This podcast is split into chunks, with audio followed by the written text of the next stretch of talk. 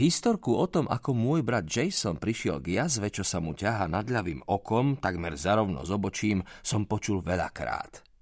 Mal 4 roky, keď som sa narodil a odjak živa túžil po súrodencovi alebo po psovi, lenže mama a ocko stále hovorili nie. Nikto nepotrebuje viac ako jedno dieťa. Trval na svojom ocko. Planéta je už teraz preľudnená. Vie, že vo vedľajšej ulici žije rodina so siedmimi deťmi do 6 rokov? Ako to? spýtal sa Jason. Aj keď bol ešte dieťa, vedel už niečo o svete. Dvoje dvojčiek, odpovedal z úsmevom ocko. A s obsami treba chodiť von, dodala mama. Skôr ako povieš, že to budeš robiť, všetci vieme, ako by to dopadlo. Nakoniec by všetka ťažká práca prischla ockovi alebo mne. Ale robia hrozný neporiadok, povedal ocko. Kto? spýtal sa Jason. Psi alebo súrodenci? Jedný aj druhý. Rodičia stále tvrdili, že do našej rodiny už nepribudne žiadny prírastok, takže to musel byť šok, keď si Jasona jedného dňa posadili, aby mu oznámili, že o 6 mesiacov sa mu predsa len splní želanie, lebo mama čaká bábetko. Vraj bol tou správou taký nadšený, že vybehol do záhrady, 20 minút behal stále dookola a kričal, až kým sa mu nezakrútila hlava, spadol a rozbil si ju o záhradného trpaslíka. Vtedy tá jazva nevznikla. Keď som sa narodil, vyskytol sa problém. Mal som dieru v srdci a lekári mi nedávali veľkú nádej na prežitie. Diera nebola väčšia ako špendlíková hlavička, ale keď ste novorodenec a máte srdce veľké ako arašit, môže to byť dosť nebezpečné. Po niekoľkých dňoch v inkubátore ma preniesli do operačnej sály, kde sa tým chirurgov pokúšal opraviť chybu. Môj brat Jason bol vtedy doma s operkou a od strachu tak rumácgal, že spadol zo stoličky a narazil hlavou na konferenčný stolík. Ani vtedy mu nezostala jazva.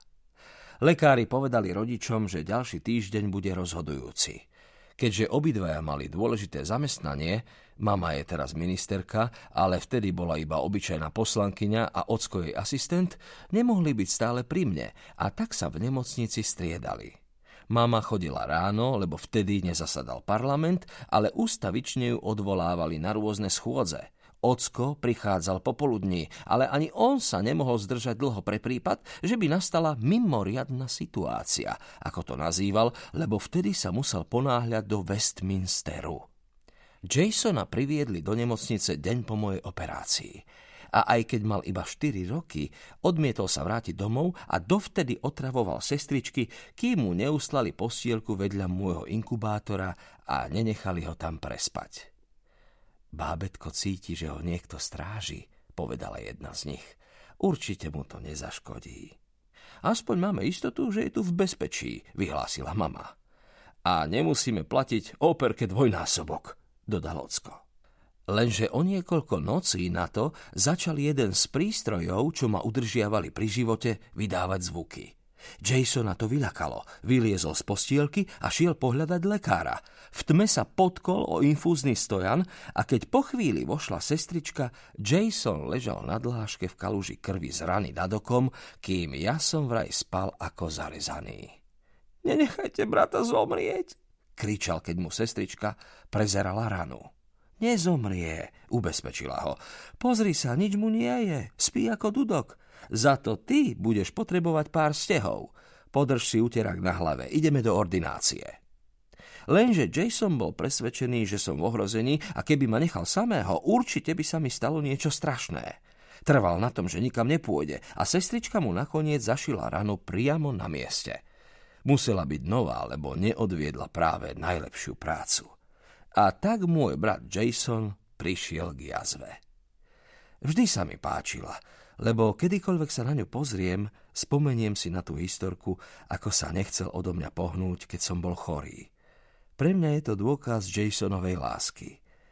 Odkedy si nechal naraz dlhšie vlasy, nevidím jazvu tak často ako predtým, lebo si ščesáva ofinu do čela. Ale viem, že je tam. A viem, čo znamená.